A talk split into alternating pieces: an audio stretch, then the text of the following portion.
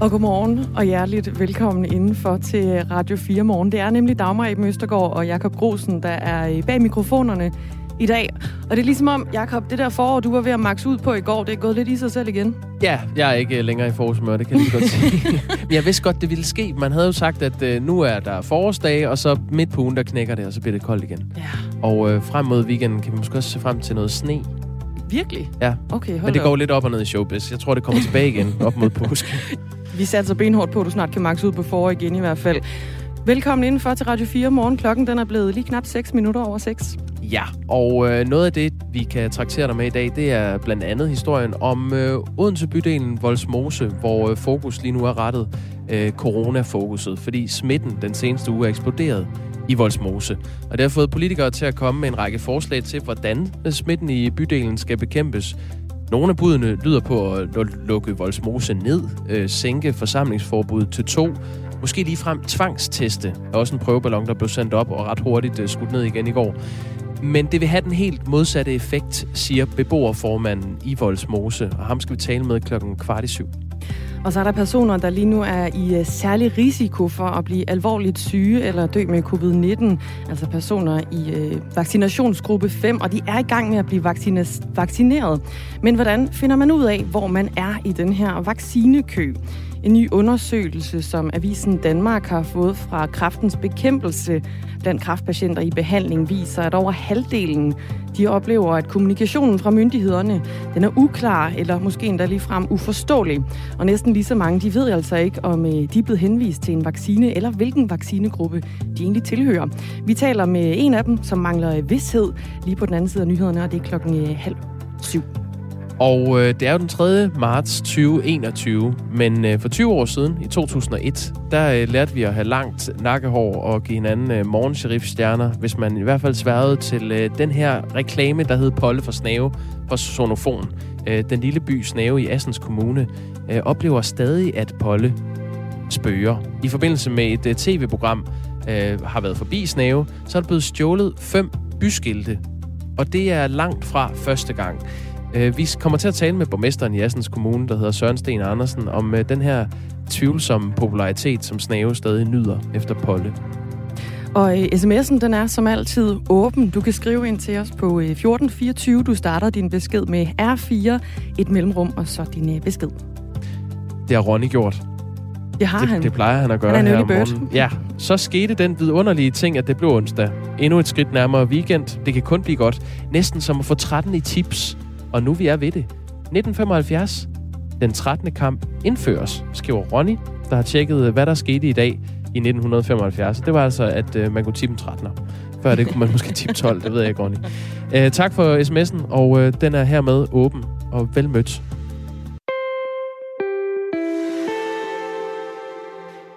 Vi øh, lægger ud i øh, USA. Growing calls from New York Democrats uh, calling on New York Governor Andrew Cuomo to resign after a third woman came forward to the New York Times with new allegations accusing the governor of an unwanted advance at a wedding reception a few years ago. This on the heels of two former aides accusing him of sexual harassment. Det her det er et klip fra CNN. Øh, seksuel chikane. Det er sådan den seneste anklage mod New Yorks demokratiske guvernør Andrew Cuomo, øh, en af det demokratiske partis helt store stjerner, som lige nu befinder sig i øh, frit fald. For bare et år siden blev øh, Andrew Cuomo øh, hyldet som en held og verdenskendt for sin coronaindsats i New York som guvernør. Men nu håber den ene øh, skandale sig op efter den anden øh, omkring øh, øh, Cuomo. Og den seneste måned er han blevet anklaget for både talfusk, magtmisbrug og altså sexchikane. Imens er der flere, der ønsker, at øh, Cuomo skal trække sig øh, og gå af som guvernør for New York. Det er både republikanere og demokrater, der har det ønske. Og til at gøre os lidt klogere på den historie, har vi nu øh, Sara Maria Glanowski, som er journalist og forfatter med os fra New York. Godmorgen. Godmorgen. Sara Maria øh, Glanowski, prøv lige at lægge ud med at fortælle helt kort, hvem er Andrew Cuomo, og hvad er det for en status, øh, han har haft i New York den seneste, øh, det, det seneste år? Han er jo nærmest gået fra sådan hero to, to zero, som man siger i USA. Jamen, han er, er jo nærmest været sådan en institution i New York. Altså, han har været guvernør i 10 år. Cuomo-familien er sådan et øh, politisk dynasti her i delstaten. Hans far øh, var guvernør i 80'erne. Hans bror, Chris Cuomo, er den her kendte tv-vært på CNN, der har sit eget show, hvor han jo også har båret Andrew Cuomos berømmelse frem det seneste år. Og sådan før pandemien, der opfattede mange New Yorkere faktisk Cuomo som sådan kold og kalkulerende, lidt af en bølle, men lige så snart pandemien ramte New York der tilbage i marts sidste år, der fik næsten alle New Yorkers sådan et crush, crush på Cuomo. Øhm, altså man havde lidt brug for sådan en benhård kontrolfreak, og han blev sådan på få uger hele Amerikas guvernør, fordi han var antitesen til Trump. Altså Trump, han underspillede jo coronavirusen, han underkendte fakta, videnskab, eksperter, og Cuomo, han var ligesom den her sådan nøgterne stemme, der tog virusen meget alvorligt og nærmest talte sådan i krigstermer øh, og serverede de her meget kolde facts, og han holdt de her daglige pressemøder, som blev set over hele nationen, faktisk over hele verden. Øh, og der førte han sig ligesom frem som den her faderskikkelse, som var meget sådan empatisk og omsorgsfuld, øh, og som, som talte om at gå i krig mod pandemien. Øh, og folk begyndte jo sådan virkelig at kalde sig selv for Cuomo-sexuals, altså, og næsten alle her i New York, de talte om, at de var totalt forelskede i Cuomo, og demokraterne håbede, han ville stille op som præsidentkandidat. Han fik en Emmy, som er den her meget fornemme tv-pris for de her pres pressemøder. Han blev virkelig sådan sat op på en pedestal og hyldet som sådan en anti-Trump-helt, og nu er der så mange, der er begyndt at kalde ham en mini-Trump. Det er meget få mennesker, der kan tåle sådan en øh, uh, heldedyrkelse og blive sat op på en pedestal på den måde her i verden. Og uh, det kunne han jo så heller ikke. For en måneds uh, tid siden, der kom der så anklager frem om, at han skulle have fusket med coronadødstallene på plejehjemmene i New York. Hvad handler den sag om? Jamen altså, hvis vi sådan spoler tiden tilbage der til foråret 2020, hvor New York jo blev coronapandemiens globale epicenter, hvor der var felthospitaler i Central Park, der var de her mobile ligehuse foran hospitalerne, gigantisk øh, felthospital i Hudsonfloden. Der i de der allerførste måneder, der var en af Cuomo's allerstørste bekymringer, det var, at hospitalerne ikke havde sengepladser nok. Og derfor så udstedte han hans administration sådan et øh, nøddirektiv, der tillod, at øh, covid-19-patienter kunne blive overflyttet fra hospitalerne til plejehjemmene mod plejehjemmenes vilje for simpelthen at frigive øh, sengepladser til de sygeste patienter. Og det er en beslutning, der potentielt kan have kostet tusindvis af liv. Og nu er det så kommet frem, at de her øh, covid-19-patienter, der øh, døde på plejehjemmene er blevet underrapporteret med op mod 50 procent. Altså, der er simpelthen døde dobbelt så mange på plejehjemmene i New York, end man kan læse i statistikkerne. Øh, men det er ikke så meget sådan, den handling i sig selv, der er problemet. Problemet er, at Cuomo nu bliver anklaget af nogle af sine egne folk for at have forsøgt at skjule og dække over, hvor mange der egentlig er døde på plejehjemmene og at han har troet folk i sin egen administration til at holde de her oplysninger skjult. Øh, der er kritikere i hans administration, der nu siger, at han bevidst forsøgte at tildække de her tal og holde det hemmeligt, og holde det, hele den her sag hemmeligt, fordi blandt andet den konservative tv-station Fox News og Trump på det tidspunkt var meget sådan ude med riven efter demokratiske guvernører. Mm. Øh, og Cuomo vi ikke ligesom give Trump den øh, ammunition, han var. Han var mere sådan interesseret i at passe på sit eget omdømme, end at sige sandheden øh, om de her dødstal. Og det får ham jo så til nu i mangens øh, øjne at fremstå som en hyggelig, fordi han har solgt sig selv som den her straight talker, der siger sandheden og fremlægger de brutale øh, fakta, uanset konsekvenserne. Og et par uger efter øh, plejehjemsskandalen øh, begyndte at rulle, så begyndte anklagerne om sexchikane også at, øh, at rulle. Hvad ved vi på nuværende tidspunkt om de anklager, der er mod øh, Andrew Cuomo så, øh, om seksuelle krænkelser? Jamen altså bare i løbet af, af en uges tid, der er der jo tre kvinder, der er stået frem med anklager om sexikane øh, og forskellige former for sådan grænseoverskridende adfærd. Den første, Lindsey Boylan, har fungeret som sådan en slags stabschef for guvernøren og været en af hans meget nære medarbejdere, og hun har sådan skrevet en lang artikel om, øh, hvor hun, hvor hun øh, skriver, at han blandt andet har på sådan en arbejdsrelateret rejse har foreslået, at de skulle øh, spille strip poker Øh, han har sagt, eller hun har sagt, at han ligesom har forsøgt hele tiden at sådan røre ved hende og været meget nærgående, øh, og også kommet med sådan nogle øh, henvisninger til øh, Clinton og Monica Lewinsky-affæren, øh, mener hun selv i hvert fald, og, og hvad hedder det sidst, men ikke mindst øh, også berettet om, at han, han en enkelt gang har kysset hende mod hendes øh, vilje. Den anden kvinde er så en 25-årig kvinde, Charlotte Bennett, som til New York Times har fortalt om en episode, hvor hun arbejdede for ham som rådgiver, øh, og hvor han spurgte meget sådan ind til hendes sexliv og fortalte, at han selv var åben over for at have forhold til kvinder i 20'erne, og, og, og spurgte hende, om hun nogensinde havde været sammen med en ældre mand. Og fordi at han jo selv er 63, og hun er 25, så opfattede hun det ligesom som sådan en klar invitation til at gå i seng med ham. Og det gjorde hende meget utilpas og bange, har hun sagt. Øhm, og så mandag kom så en tredje kvinde frem, som øh, har været tidligere ansat i Obama-administrationen, også arbejdet på Joe Bidens præsidentkampagne. Og hun har så fortalt, at, at øh, til et bryllup tilbage i 2019, der gjorde, øh, hvad hedder det, Cuomo tilnærmelser til hende, befamlede hende på ryggen, øh, hun flyttede hans hånd, og i stedet for ligesom at forstå den her afvisning, så øh, greb han i stedet fat om hendes kinder, om hendes ansigt, og, for, og spurgte, om han ikke måtte kysse hende. Øh, og det har hun sagt var meget sådan ubehageligt. Og det er jo, den sidste anklage her er jo meget anderledes end de to første, fordi hun ikke var ansat af Cuomo, øh, og derfor er der ikke ligesom den samme sådan, magtdynamik på spil. Men det, som kritikerne mener, er, at Cuomos opførsel over for den her tredje kvinde viser sådan et, et mønster af grænseoverskridende adfærd over for, for unge kvinder. Hvad har han selv sagt, øh, Andrew Cuomo, til de her anklager? Altså han har slet ikke kommenteret den tredje kvindes beretning her fra brylluppet, øhm, og han har afvist de her anklager om, om sexchikane. Han har sagt, at han ikke har hverken befamlet eller kysset nogen. Og så har han sagt, øh, at han måske har været sådan lidt for personlig og lidt for kæk og lidt for jokende, og det er han ked af, øh, hvis det er blevet misforstået. Og det er lidt sådan en slags ikke-undskyldning, som han har fået stor kritik for, blandt andet jo af, af New Yorks borgmester Bill de Blasio, der har kritiseret ham for ikke at anerkende alvoren af de her anklager, men i stedet, stedet for sådan forsøgt at fejde med vejen som sådan sjov og ballade og tøhø onkelhumor. Ja, lad os lige høre øh, et klip med Bill de Blasio, altså New Yorks øh, demokratiske borgmester.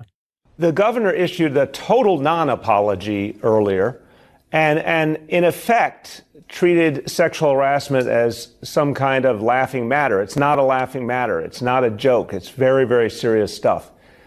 And we need a full investigation. If it proves that these allegations are true, uh, how, how can someone uh, lead a state if they've done these kind of things? Ja, der er lagt op til en grundig øh, undersøgelse, og det her det er ikke noget at, at grine af. Og hvis han i øvrigt er øh, skyldig, jamen så kan han ikke være guvernør for øh, New York. Det er lidt det, der bliver sagt her. Det er faktisk det, der bliver sagt her for Bill de mm. Blasio. Mm. Øh, så Maria Klonowski, lige her til sidst. Øh, det her pres øh, for, at, at Cuomo skal trække sig og gå af som guvernør, det ser jo bare ud til at stige dag for dag. Øh, hvad tror du bliver øh, udfaldet af det her? Det, altså, det er svært at sige, ikke? Altså, lige nu er der nogle demokrater, ligesom taler om, at de vil have en rigsretssag mod ham, øh, og demokraterne er jo også blevet sådan øh, MeToo-partiet, kan man sige, så der er et stort pres fra ham, øh, øh, fra demokraterne. Det tror, jeg tror ikke, det kommer øh, til en rigsretssag. Der har kun været en i, i New Yorks historie. Øhm, men altså lige nu er der, jo, er der jo to undersøgelser. Ikke? Det ene er, det amerikanske forbundspoliti, FBI, er i gang med en undersøgelse af hele den her plejehjemssag, skal, ud, skal hvad hedder det, efterforske, hvad der er sket med, med, med de her øh, øh fusket, øh, talfusk øh, og hemmeligholdelsen omkring den, hele den her sag. Og så statsadvokaten i New York, Letitia James, vil indlede en, en, den her undersøgelse, øh, som skal udrede anklagerne om, om sexikan fra de her to kvinder, der har været ansat øh, i hans administration så er der rigtig, rigtig mange øh, politiske rådgivere eller politiske kommentatorer herover lige nu, som siger, det ville ikke være mærkeligt, hvis, øh, hvis der begynder at vælte flere øh, skeletter ud øh, af skabet her de, de kommende dage, de kommende uger. Sara Maria Glanowski, øh, journalist og forfatter med os fra New York. Det kan godt være, at det ikke er sidste gang, vi lige hører fra dig på den her historie. Tak fordi du var med. det kan sagtens være. Det var så let. Og så er det spændende at se, hvor mange homosexuals der er tilbage, når, når det her det er overstået. Vanvittigt begreb. Vanvittigt begreb. begreb. Det, den var ny for mig i hvert fald. Vi har fået en sms, der en, der svarer på øh, et spørgsmål, du stillede sådan lidt retorisk ud i luften tidligere på morgenen, mm. lige da vi øh, gik i gang. Før en 13'er kunne du få en 12'er. Min far fik sådan en. Det var til omkring 100 kroner. I gevinst var der kun 12 et-taller i vinderkupongen. Derfor mange af dem. Men hilsen Jan, så vidt altså før du kunne tippe en 13'er, kunne du øh, tippe en 12'er. 12'er. Vi har øh, verdens bedste lyttere. Tak for øh, den sms, Jan. Og det er altså fordi Ronny skrev ind, at øh, det var i dag øh, i 1975, altså den 3. marts 75, at man kunne tippe en 13'er. Før det, tippe en 12'er. Så vidste du det.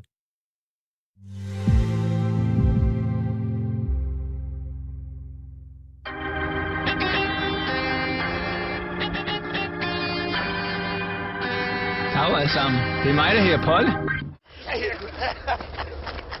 Det hele startede med, at jeg skulle fylde 30, og så kam gutterne og gav mig en morgensheriffstjerne.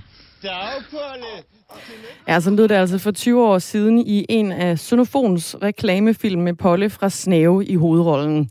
Reklamerne de fik øh, dengang hurtigt en kultstatus, og byskiltene fra den lille by Snave i Assens Kommune på Fyn, de begyndte altså at forsvinde. Og selvom det er to års år siden i dag, så spørger Polle altså stadig i Snave. Godmorgen, Sten, Søren Sten Andersen. Godmorgen. Borgmester i uh, Assens Kommune for uh, Venstre. Hvad er den seneste udvikling i sagen om uh, Polle fra Snave og byskiltetyvene? Der er egentlig ikke så meget nyt, øh, fordi historien har været siden øh, for 20 år siden, at øh, når der var omtale af Polle og Polle-film og Polle-reklamer, så går der maksimum ja, 24-48 timer, så forsvinder byskiltene igen, og dem er der 12 af, og så tager folk åbenbart for sig af dem. Og, og hvad er det så for en omtale, der har været på det seneste? Jamen, det er jo den samme, fordi at, øh, der har været en udsendelse på DR, tror jeg det var, med Ingemann, der kører rundt på sin knallert, og i øvrigt en fantastisk udsendelse, der virkelig vist øh, skønhederne ved vores egen også. Øh, men selvfølgelig skete der det, fordi Snave skulle lige have et rum med på vejen, fordi det ligger på Sydvestfyn. Og øh, ja, så jeg kørte jo selv forbi den anden dag, så lå de der skiltestander, eller galger, som det hedder, nede i grøften, og det ser jo noget rodet ud. Men øh, det har vi altså prøvet før rigtig mange gange. Vi har faktisk fået stjålet over 100 skilte. På de to årtier her? Ja. og hvor mange, altså her i sidste, i sidste ombæring, hvor mange skilte er smuttet i, i den omgang? Åh, det kan jeg ikke huske, men jeg synes i hvert fald, jeg så i begge byenderne, at der var forsvundet et par stykker. Men øh, det skal, ja, der er nok røget, der er nok røget en fire stykker, vil jeg tro. Telefirmaet Sonofon de lancerede i 2001 reklamerne med Polle fra øh, Snæve i hovedrollen, og karakteren blev så populær, at der året efter blev lavet en spillefilm øh, med netop Polle fra Snæve i hovedrollen. Den hed Polle Fiction og var fra 2002. I 2018, der øh, løb kommunen tør for snæveskilte, har vi fået, øh, fået at vide. Og øh, til TV2, der anslår en driftschef i Assens, at der øh, siden reklamefilmene for 20 år siden altså er blevet stjålet over 100 byskilte, som du også øh, fik nævnt her, Søren Sten Andersen. Det koster jo, øh, må man tænke, mange penge og ressourcer at erstatte de her skilte. Hvad, hvad koster det? Et skilt i sig selv fra fabrikken, det koster vist omkring 300 kroner, øh, og så skal der jo en mand ud og køre og, og montere.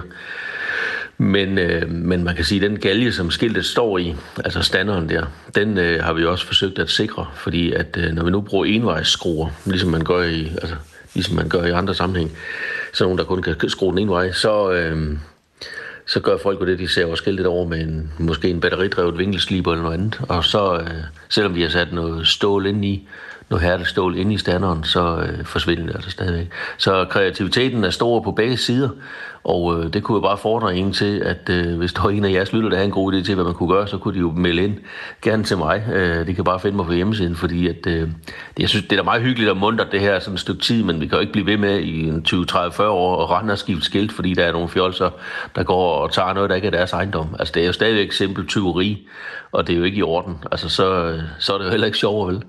Så øh, det Søren, må jo godt få en ende på et tidspunkt. Ja, Søren Sten Andersen, altså borgmester i, øh, i Assens Kommune for Venstre. Du er kommet til rette sted, øh, hvis du gerne vil have inputs fra lyttere, øh, fordi dem får vi, og det er vi øh, sindssygt glade for her på programmet. Så skriv ind, hvis du hører det her interview med øh, Søren Sten Andersen. Øh, hvad kan man gøre i Assens Kommune for ikke at få stjålet de her øh, snave skilte? Øh, 1424 nummeret. Start beskeden med R4 og efterfulgt af din, øh, dit bud på en løsning.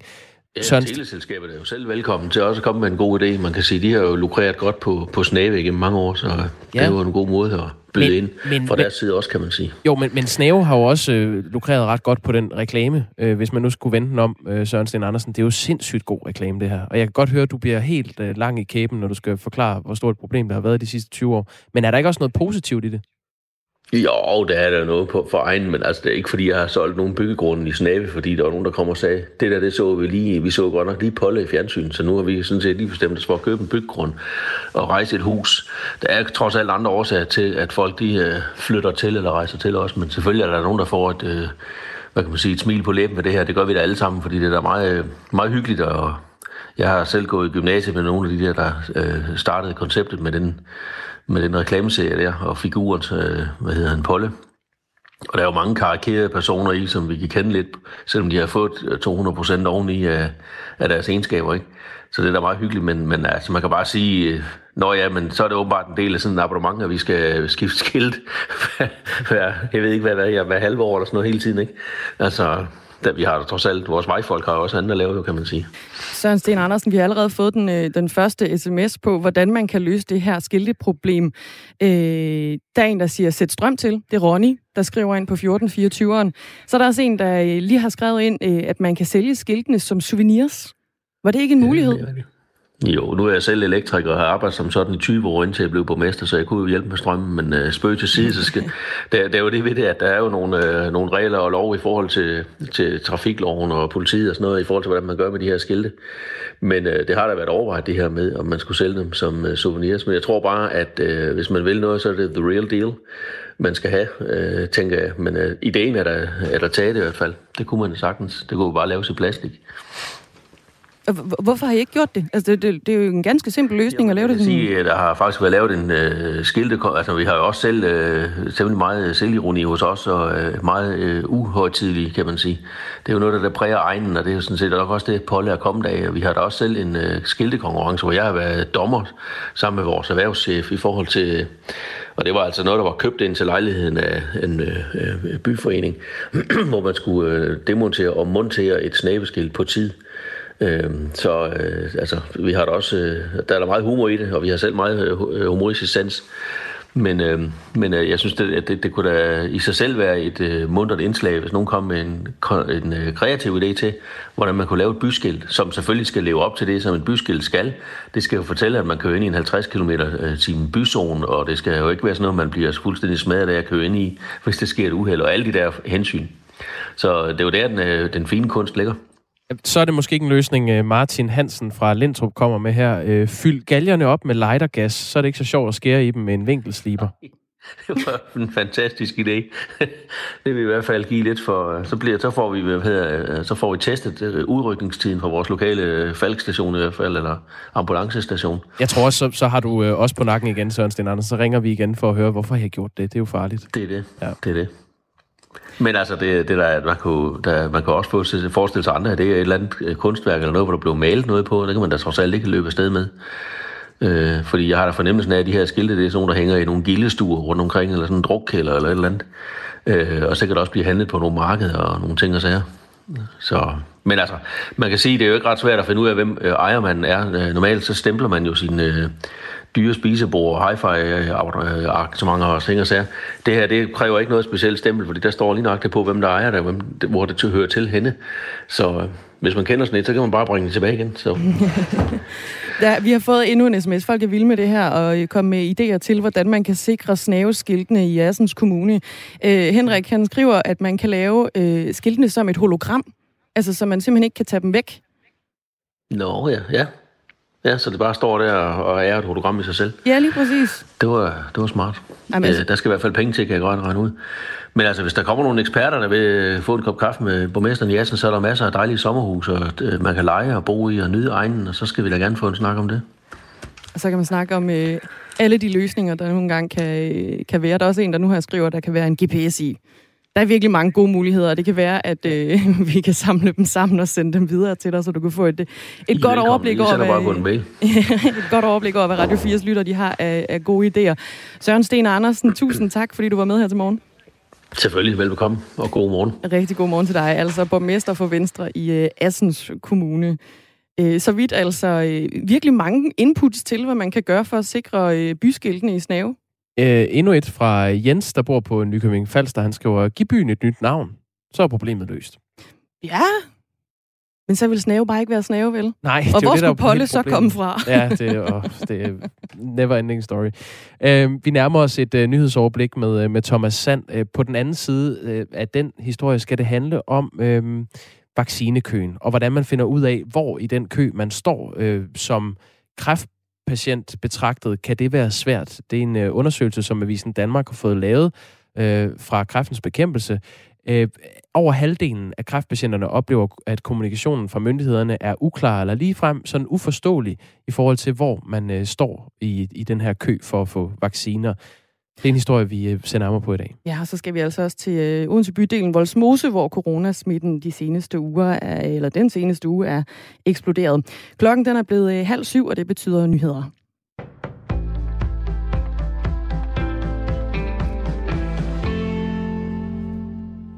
Inden for de nærmeste dage vil alle landets forældre til børn i grundskolen og børnene selv modtage et brev fra børne- og undervisningsminister Pernille rosenkrantz teil og socialminister Astrid Krav.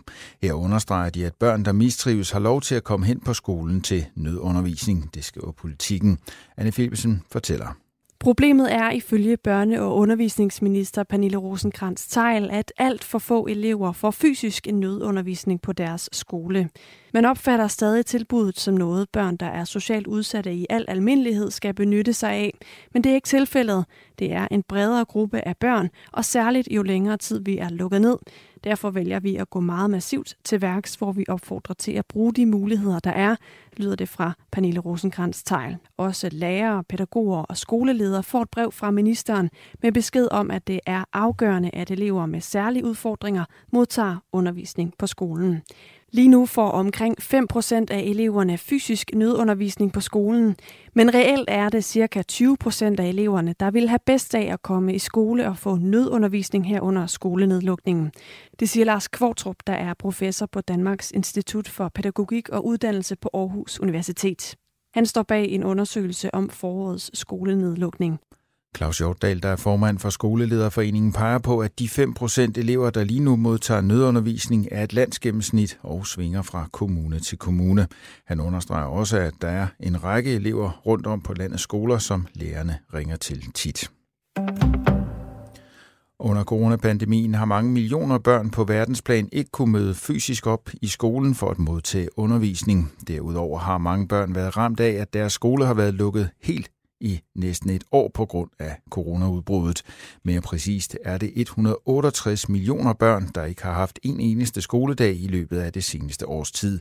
Det viser tal fra børneorganisationen UNICEF. Tallet bekymrer Karen Hækkerup, der er generalsekretær i UNICEF Danmark.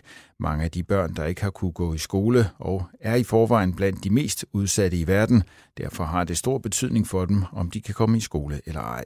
Når man bliver taget ud af skolen, så påvirker det selvfølgelig ens mentale sundhed. Det gør der hjemme i Danmark, hvor vi jo kan se, hvor rigtig mange børn kæmper med, hvor hårdt det har været at være sat uden for skolen. Men når vi alligevel sammenligner os selv med andre børn i verden rundt omkring, så er vores børn jo alligevel heldige. Og det er jo svært at sige, når man godt ved, hvor svært vores børn har det. Men børn i andre dele af verden, de får kun med nogle steder, hvis de kommer i skole. Det er kun i skolen, de kan få adgang til at blive tilset af en læge eller få mulighed for også at få en vaccine. Mange af de ting, der ellers redder dem fra mange af de farer, der er i den verden, de lever i, at det lige pludselig blevet taget ud af. Brasilien har registreret det højeste antal coronarelaterede dødsfald på en enkelt dag under pandemien. Således døde 1641 med covid-19 i landet i går. Det viser tal fra Sundhedsministeriet ifølge nyhedsbruget Reuters. Hidtil var den mest dødelige dag i Brasilien under pandemien i slutningen af juli sidste år, hvor 1595 coronaofre døde. Antallet af nye coronatilfælde er tæt på at toppe på ny i det sydamerikanske land, hvor hospitalerne er på randen af sammenbrud. Flere end en kvart million er døde af covid-19 i Brasilien ifølge den officielle optælling. Det gør landet til det værst ramte land i verden, målt på antal døde efter USA. Mest skyder først tog eller rimtog mange steder, men op ad dagen klarer det noget op, og især i Nordjylland kommer der efterhånden lidt sol. Temperaturer op mellem 2 og 7 grader lunest i Nordjylland. Der er her til morgen risiko for rimglatte veje mange steder, især i den sydlige halvdel af landet. Det var nyhederne på Radio 4. Mit navn er Thomas Sand.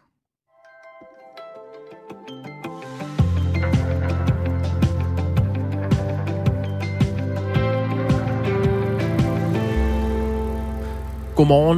Jeg håber, du har sovet godt, og øh, du har tændt for Radio 4 morgen. Til det skal du have tak. Og du kan roligt blive hængende næste to en halv time, hvor øh, Thomas Sand, som du lige hørte, har nyhederne klokken helt og halv, og indimellem er det Dagmar Eben Østergaard og øh, Jakob Grosen, der beværter øh, det her program. Og lige nu der er personer, der er i særlig risiko for at blive alvorligt syge eller dø med covid-19 i gang med at blive vaccineret. Men hvordan finder man ud af, hvor i vaccinekøen man er? En ny undersøgelse, som Avisen Danmark har fået fra kraftens bekæmpelse blandt kraftpatienter i behandling, viser, at Over halvdelen oplever kommunikationen fra myndighederne som uklar eller ligefrem uforståelig. Og næsten lige så mange, de ved ikke, om de er blevet henvist til en vaccine, eller hvilken vaccinegruppe de tilhører. Og kraftpatienterne, de er altså ikke de eneste, som er frustrerede, fortæller direktør i Danske Patienter Morten Frejl. Der er ingen tvivl om, at det er noget, vi kender fra de fleste patienter- og pårørendeforeninger i Danmark. Der har simpelthen været, øh, de har været kime ned af øh, patienter og pårørende, der er i tvivl om, øh, at de blevet glemt i systemet. Hvornår er det, det er min tur? Og det er simpelthen ikke fordi, at nogle af dem vil foran i køen, men simpelthen fordi de mangler øh, vidshed i forhold til, hvor er jeg i køen? Er jeg blevet glemt? Godmorgen, Kåre Jeppesen. Godmorgen. Du er kraftpatient i øh, Region Midtjylland, og altså en af dem her, som måske føler sig en, øh, en lille smule glemt. Du kontaktede din ja. øh, egen læge den 5. januar. Du blev henvist til Skyby Hospital. Hører så ikke noget, kontakter din egen læge igen, og får så endelig øh, første vaccinestik den øh, 24. februar. Hvordan har det været ikke at vide, hvornår du skulle vaccineres? Jamen, øh, som, som jeg kan høre fra andre, så har det jo været en meget utryg og stressende, øh, forvirrende periode, både for mig selv, men ikke øh, mindst øh, for min familie fordi det ikke har været tydeligt, øh, hvornår og hvordan og hvorledes. Så, så det har været et pres øh, at være under øh, i den forbindelse. Også fordi man jo er så bekymret for, for at blive ramt i forvejen. Jo. Og, og hvad, vil, altså, hvad kan man sige, hvad vil den yderste konsekvens være, hvis du bliver ramt af covid-19? Jamen, nu er det sådan, at jeg lider af knoglemavskræft og har været igennem en, en anden større øh, kræftoperation, så hvor, min, øh, hvor efter mine lunger øh, er, den ene lunge er på nedsat funktion. Så for mig, der ville det have været øh, fatalt at, at blive smittet med, med covid-19. Øh, ja. Rundspørgen fra kraftens bekæmpelse, den er lavet blandt 202 øh, kraftpatienter i behandling, som lige nu kan være blandt de mest udsatte, hvis de altså bliver, bliver smittet med corona, som, øh, som du. Og i knap halvdelen, 44 procent af undersøgelsens kraftpatienter, fortæller, at de ikke kan få at vide, hvilken vaccinationsgruppe de tilhører. Og de kan altså heller ikke finde ud af, om de allerede er henvist til vaccination af deres læge, eller hvornår de vil blive det.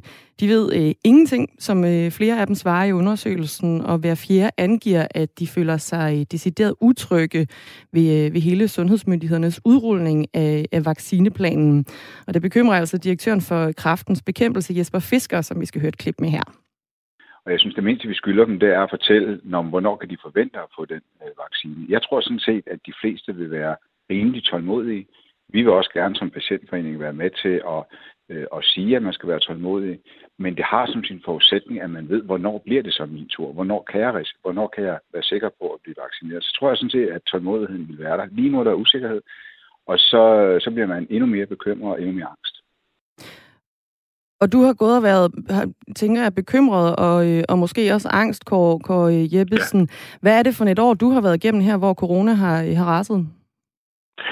Jamen altså, det har jo været et år, hvor jeg har været øh, isoleret øh, fuldstændig. Og øh, ikke har set øh, venner og ikke har set ret meget til familie. Øh, så det har været et år, hvor, hvor hvad kan man sige, bekymringen og øh, nervøsiteten øh, har kunne øh, få fuld, fuld gas, øh, forstået på den måde, man jo i forvejen som kraftpatient med en øh, uhelbredelig øh, kraftsygdom er øh, sådan permanent øh, på duberne og, og nervøs for, hvad der sker i ens øh, krop, og, og, og tør man at bevæge sig uden for en dør, og hvordan ender det hele øh, i det her forløb. Så det har været et meget, et meget pressende og stressende øh, år at være igennem. Vi har fået en sms fra en, øh, fra en lytter. Du har jo selv også henvendt dig for at, at få at vide, hvordan og hvorledes i forhold til det her med, med vacciner. Der er en, der skriver, at det ja. skaber øget pres på sygehusvæsenet, at vi alle ringer til dem. Det vil være mere effektivt at sende besked ud til alle i gruppe 5 og 11. Hvordan kan det være, at du ringede til dem, når det nu engang, altså når der er så mange, der ringer til dem, og så det skaber øget pres? Jamen altså, da jeg ringer, øh, så er det jo fordi, at øh, jeg ikke hører øh, noget som helst. Og, øh, og der er vi jo altså øh, godt inde i vinteren, og, og øh, har jo fået at vide øh, sådan generelt, at, at øh, der er vacciner på, på vej, og der er vaccineplaner osv. Men øh, vi hører bare ikke noget som helst nogen steder fra.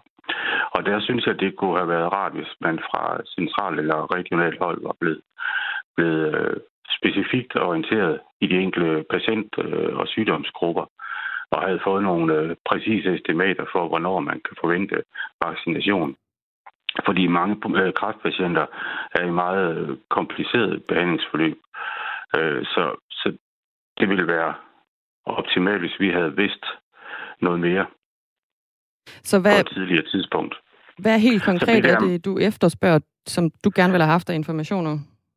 Jamen altså, jeg, jeg, altså i, min, øh, i min perfekte verden, og det er selvfølgelig øh, omfattende, men i min øh, perfekte verden, så ville det have været sådan, skulle det have været sådan, at de, at de enkelte specialer eller, eller sygdomsgrupper øh, var blevet kontaktet på baggrund af, at, at man fra centralhold havde, havde lavet nogle øh, vurderinger, som, som var som mere specifikke på de enkelte kraft øh, øh, øh, typer og, og så videre, ikke? Og sådan at man, man havde et overblik over, hvornår er jeg på her. Det, det, det vil jeg mene, at man, man godt kunne lave. Jeg ved da for eksempel, at øh, Region Syd har, har gjort noget i den retning, så vidt jeg er orienteret. Og nu har du så endelig fået det, øh, det første stik, Kåre Jeppesen. Hvordan var det? Det var en festdag og en kæmpe lettelse. Og der var flag på bordet og meget mere ro i, i sindet end der har været det sidste års tid. Fordi nu, nu føler, jeg, føler jeg, at jeg ligesom er, er på vej i sikker havn og kan begynde at trække vejret noget, noget lettere, og det samme gælder for, for min nærmeste familie også. Og hvad med det, øh, det andet stik? Hvornår har du udsigt til det, ved du det? Ja, det bliver den 17. Øh, marts. Så endnu en festdag med flag? Ja, lige præcis. ja. Kåre, Kåre Jeppesen, tusind tak, fordi du var med her til morgen. Ja, det var så lidt. Altså patient med knoglmavskræft i, øh, i Region øh, Midtjylland. Og klokken 20 minutter over 8, der taler vi med direktøren i Danske Patienter, Morten Frejl. Han har nemlig et uh, konkret bud på, hvad sundhedsmyndighederne de kan gøre ved den forvirring og utryghed, som uh, patienter som Kåre Jeppesen altså uh, oplever i den her tid.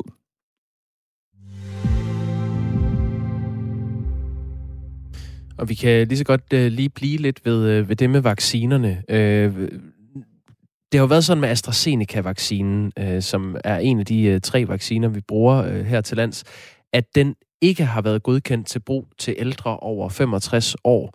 Men øh, nu har Region Hovedstaden, efter i første omgang har afvist at give den til, til ældre over 65, alligevel besluttet, at det vil man gerne. Øh, Sofie Hestorp Andersen, som er regionsrådsformand i Region Hovedstaden, har sagt, at øh, den er bedre end ingen vaccine i den nuværende situation. Øh, så selvom Region Hovedstaden tidligere har afvist at give den her AstraZeneca-vaccine til personer øh, nu skal det over 65 over 65. år, så vil man nu øh, gøre det.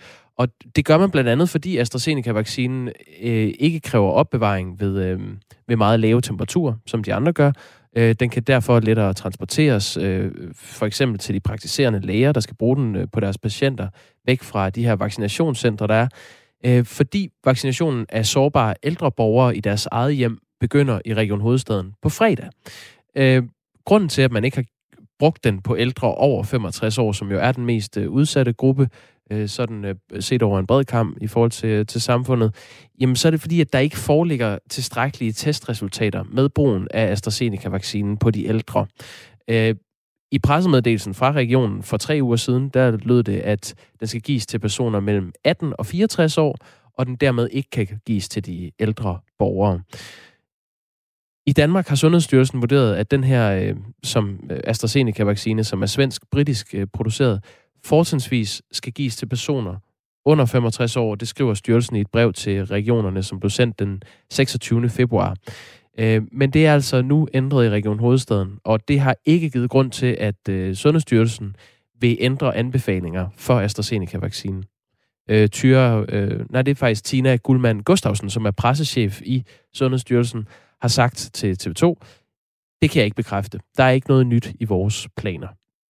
Så tilbage står altså, at Region Hovedstaden nu vil tage AstraZeneca-vaccinen i brug på personer over 65 år, men det er ikke en anbefaling sådan generelt set. Men fordi den så er lettere at transportere? Den er lettere at transportere, ja. Oh. Og på grund af, af mangel på vacciner, at så tyrer man altså til den nu. Vi skal altså have vaccineret nogle mennesker. Ja, og øh, det begynder i eget hjem for de ældre øh, sårbare på fredag i Region Hovedstaden. Så fik vi også den nyhed med. Klokken er blevet øh, kvart i syv.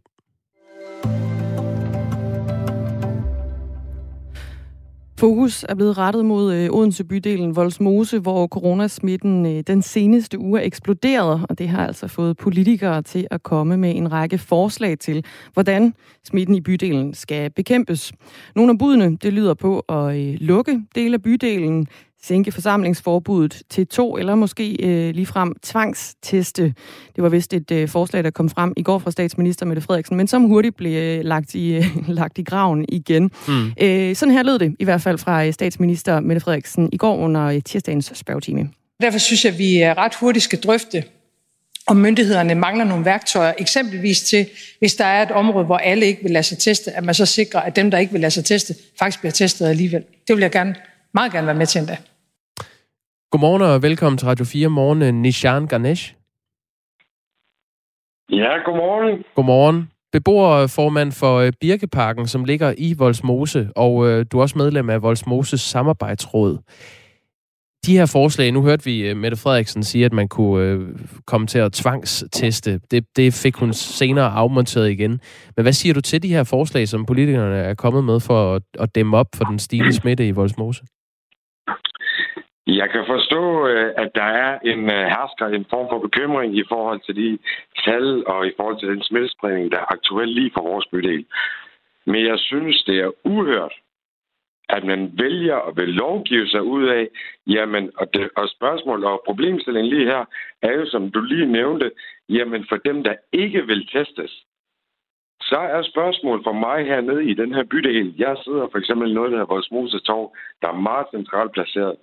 Hvilken information har man om folk, der ikke vil testes? Hvor er der dokumentation for, at lige præcis i vores bydel vil, har vi faktisk ikke lyst til at blive test, testet i forhold til corona, i forhold til smittespredning, i forhold til at beskytte os selv? For det er ikke sådan, som jeg ser problemstillingen er. Det handler mere om ressourcerne til testning. Det handler noget om synligheden og tilgængeligheden for testning. Ikke at tage på rette plads i forhold til at få så mange øh, personer igennem de her testninger. Det er der for mig for at se, at problemstillingen ligger. Ikke at man ikke vil testes. Fordi hvis det er det, der var problemstillingen, så kan jeg godt forstå, at man skal tage nogle helt andre modsætninger, nogle helt andre værktøjer i brug, hvis man ikke vil testes. Slet ikke den oplevelse, jeg har. Jeg kan se her problemstillingerne her. Hvorfor har man valgt at placere et testcenter uden synlighed, uden skiltning? Ja, der er meget, meget, meget lidt skiltning.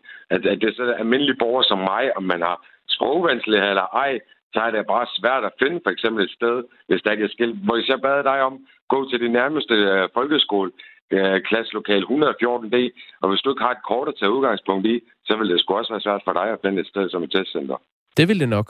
Øhm, altså, der bor 8.700 indbyggere i Voldsmose, sådan cirka. Og øh, nu ja. så jeg tallet for, for testning i går, det lå omkring 600. Øh, er det, det er simpelthen fordi, at man ikke kan finde testcentret i Voldsmose, at der er så få, der bliver testet? Det er ikke kun fordi det, men det er også en af faktorerne. Vi bliver nødt til at se på fakta her. Øh, vi skal forholde os til fakta. Nu er jeg ikke virolog eller øh, sundhedsvidenskabelig på nogen som helst måde. Jeg kan bare se, hvordan det forholder sig sådan rent praktisk i forhold til, når jeg selv skal ind og få taget en test. Det er jo sådan nogle ting, der gør. Det er ikke, fordi jeg ikke er informeret i min bydel. Det handler jo bare om tilgængeligheden for at blive testet. Måske er lidt mere besværligere for mig i forhold til, hvis jeg skulle finde i andre bydelssteder, hvor der bare er et større skilt. Øh, så det handler jo også om, der er jo mange ting. Det er jo ikke det. Vi har jo udfordringer i vores bydel. Det må jeg heller ikke negligere. Det handler jo mere om, at vi skal jo være hellere at blive mere informeret end mindre informeret. Og det handler jo ikke om, at vi skal særbehandles i vores bydel. Det handler bare om, at lige nu er aktuelle problemstillinger og smittespredning lige her. Og det er ikke kun begrænset til Voldsmose, for jeg, jeg tror ikke, at coronamutationer opstået i Voldsmose. Vi skal også se, altså, jamen, det er blevet spredt på en måde, mm. og lige nu er det bare aktuelt lige her. Men vi skal også, en politiker synes, at vi skal forholde os til fakta, i stedet for at snakke om politiske interesser, eller i forhold til valgkampagne, der går til forestående valgkampagne. Jeg, jeg, synes, jeg, jeg, øh, Nishan Ganesh, lad os lige prøve at kigge på, hvad det er, der er blevet foreslået politisk. Øh, jeg er ikke sikker på, at, at det er valgkampagne. Jeg tror mere, det handler om at få inddæmmet øh, smitten. Men i hvert fald Mette Frederiksen, øh, statsminister, afviste på et øh, efterfølgende pressemøde, efter hun havde sagt, at man øh, kunne ty til tvangstestning i, øh, i, i yderste konsekvens, så afviste hun, at folk skal testes med tvang. Så den prøveballon skød hun sig selv ned øh, ret kort tid efter. Øh, det er så Venstres formand, Jakob Ellemann Jensen, der har foreslået at øh, sænke forsamlingsforbuddet i Voldsmose til to. Og så er det øh, Venstres Christoffer Lillehold, der er rådmand i Odense Kommune, som har foreslået helt at lukke Voldsmose-bydelen ned. Det, der står tilbage, er bare, at, at det for fjerde dag i streg er, øh, er smitten steget, altså incidenstallet er steget i øh, Voldsmose. Tirsdag steg det til 820,2 per 100.000 indbyggere. Det er, altså myndighedernes bekymringsgrænse ligger på 20, og her har vi et incidenstal, der hedder 820. Hvad er din forklaring på, at, øh, at smitten spreder sig så meget, som den gør i Voldsmose? Jamen, øh, der, jeg kan fuldstændig give ret i, det er jo bekymrende og alarmerende, de tal, som vi nu har. Øh, men der er jo som sagt, som jeg også nævner, der er mange faktorer. Vi kan tage sådan nogle simple faktorer, som at der er meget større kontaktflader. Den måde, jeg skal for eksempel, jeg har jo valgt, øh, at jeg har ikke valgt, og inden jeg valgte at bo, bosætte mig i Voldsmose, så har jeg ikke taget forbehold for corona eller covid-19-situation, pandemier eller noget som helst. Jeg har ikke valgt at sige, jamen, jeg, fordi at mine rammer er i en betonblok, det er ikke ens betydende med, at det er nogen forbehold, jeg har taget, inden jeg flyttede herud i forhold til covid-19. Jeg kigger for min opgang. Jeg deler opgang og dørhåndtag med 100 andre mennesker. Det er ikke noget, jeg har bevidst valgt at gøre i forhold til, hvordan jeg skal inddæmme pandemi. Det er bare sådan faktuelle øh, hvad hedder det, forhold er bare større kontaktflade. Når jeg skal ned og vaske tøj, så deler jeg altså fælles vaskeri med 400 legemål, som der i gennemsnitlig en gang om ugen skal forbi vaskekælderen. Det er jo ikke fordi, jeg ved jo godt, at corona eksisterer, men vi skal prøve på at se, om vi ikke kan få en spritbehold op i en, øh, en øh, vaskeri, hvor der er lige så meget gengang, som der kunne være i en banegård. Ja, det vil da være en god idé. Det ville da være en start, for eksempel. Men det, det, det er jo nogle af de faktuelle ting, jeg prøver på at fortælle jer. Hvad med de her first row øh, personale, som vi har? Det er ikke kun i vores bydel, vi har det. Men vi har bare en større mængde af det. Vi har mange flere mennesker, beboere, der er sundhedsvæsenet, der er øh, som buschauffør, der er taxichauffør, der er restauratør, hvor der er en ret større kontaktflade, selv i øh, covid-19-perioden, hvor de ikke er hjemme. Altså, hvis, hvis de beboere, som foretog nogle af de her væsentlige og vigtige jobstillinger herude i samfundet, så vil landet der først gå i stå. Så det er jo også fordi, de, der, der, er nogle, der er noget first row i kontakt her i forhold til med mange andre.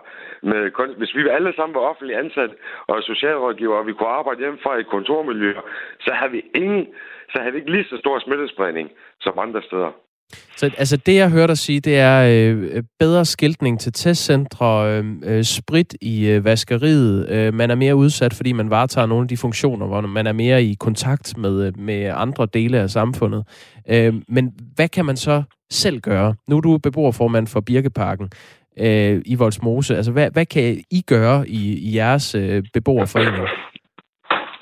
Altså, vi har alle sammen et fælles ansvar for det her. Vores beboerforening har også ansvar for vores beboere, for eksempel. Det har vi jo under alle omstændigheder, corona eller ej. Men det vi selvfølgelig gør også, det er jo sådan noget med at organisere i forhold til det, det at jeg satte i gang i går. Fordi hvorfor er vi for eksempel ikke blevet spurgt som formand, jamen, er det, eller fra kommunen, fordi jeg beder ikke om, at vi skal spørges bare for at blive spurgt. Det handler bare, har I nogen input til de her væsentlige håndteringer af covid-19 i jeres bydel? I, ikke i nogen former føler jeg, at der er nogen, der er blevet spurgt, om det kan være for eksempel en instans som Boligsociale Hus, der varetager netop brobygningen mellem beboere og det offentlige. Jamen, hvorfor er der ikke lidt mere inddragelse her? Jeg sidder ikke i Boligsociale Hus, så jeg forventer ikke, at jeg skal blive spurgt, men det handler jo bare om at inddrage de væsentlige relevante parter i forhold til at ændre netop en smittespredning eller smittetryk. Hvorfor er man ikke blevet hørt i forhold til de input, der kunne være for de relevante parter, for dem, der har hånd på kogepladen? Det er jo klart, det her kan... det er jo ikke, det er jo ikke sådan uh, sort-hvidt. Der er jo ikke kun én grund til, at smitten spreder sig, én løsning. men, uh, men noget af det kunne jo være, for eksempel, når du nævner, at der ikke er en spritbeholder nede i, i vaskeriet. Hvorfor har du ikke sat en spritbeholder derned? Der har vi da også efterspurgt. Der har vi da også efterspurgt. Men er det ikke bare at købe en, også... Øh, en spritbeholder og sætte den op? Jamen, vi skal jo have det fælles. Det nytter ikke noget. Nu, nu, nu, nu ved jeg ikke, om du har været med i Voldsmose før. Det der er i det, vi er jo inddelt i pakker. Selvom altså, det er hele inddelte matrikler, der er forskellige ejer- og der administrerer det her. Så der er forskellige holdninger til, hvordan man skal gøre det. Det er jo helt suverænt en afdeling selv, der bestemmer over, hvad vi vil gøre i vores egen afdeling. Men det, vi kan jo ikke se matrikulærskæld her. Jeg kan jo ikke se, når jeg kigger ud af min altandør her, jamen at det her det er en anden park, det er bøgeparken, det her er Birkeparken. For når jeg ser ud fra, så er det det samme. Og det er det samme med retningslinjen her. Hvis vi alle sammen har en fælles retningslinje her, og det er fælles foranstaltninger. Så er det jo klart, at smittespredningen vil være lidt mere inddæmmet. Det er de små bække, der bliver til en stor å. Lige meget hvordan. Og det er ligesom meget små ting, de små forskelle, kan jo gøre den store forskel. Der, der er lidt øh, delt, øh, øhm, delt stemning på sms'en, øh, Nishan Ganesh, mens vi øh, taler med dig. Du får lige et par sms'er her fra lyttere, der hører det her interview. Meget gerne. Øh, Mariem skriver, hvis man øh, kigger rundt i verden, kan man konstatere, at udsatte boligområder altid er hårdest ramt under en pandemi. Flere ressourcer er vejen frem, og ikke shame dem i Voldsmose, som nogle politikere er begyndt på. Så får du så også en, øh, der, der er så også en anden holdning her. Undskyldningerne står i kø for manden for Voldsmose. Tag dog ansvar. Hvad, hvis, hvis vi nu skal tale løsninger her, Nishan Ganesh, hvad er det så, du peger på som en løsning, hvor, hvor I også, øh, altså i beboerforeningen, øh, gør noget? Altså, det vi gør jo, det er at organisere os selv. Det for eksempel, vi har valgt her at oversætte sprog af øh, for eksempel de retningslinjer myndigheder, da corona kom i marts. Der havde vi jo ingen chance, jordig chance for, hvordan man skal forholde sig til det her. Så har vi valgt, så har jeg selv valgt at gå ud på Tamil, som min etniske råd er i. Jamen, jeg kan forklare det til mine medmennesker på mit sprog helt præcis, at du skal altså nyse i ærmet. Så, øh, du skal ikke bare nyse ud i verden, du skal bruge sprit, vaske dine hænder, ringe til, øh, til lægevagten, hvis det er, at I har behov for noget assistance i forhold til, at du oplever nogle symptomer. De der ting, det er noget, vi kan gøre. Det er ikke noget, vi er påduttet, det er ikke noget, vi er påkrævet. Der har vi valgt at gøre, fordi jamen, vi vil gerne hjælpe vores medmennesker med at forstå de konkrete retningslinjer, der er.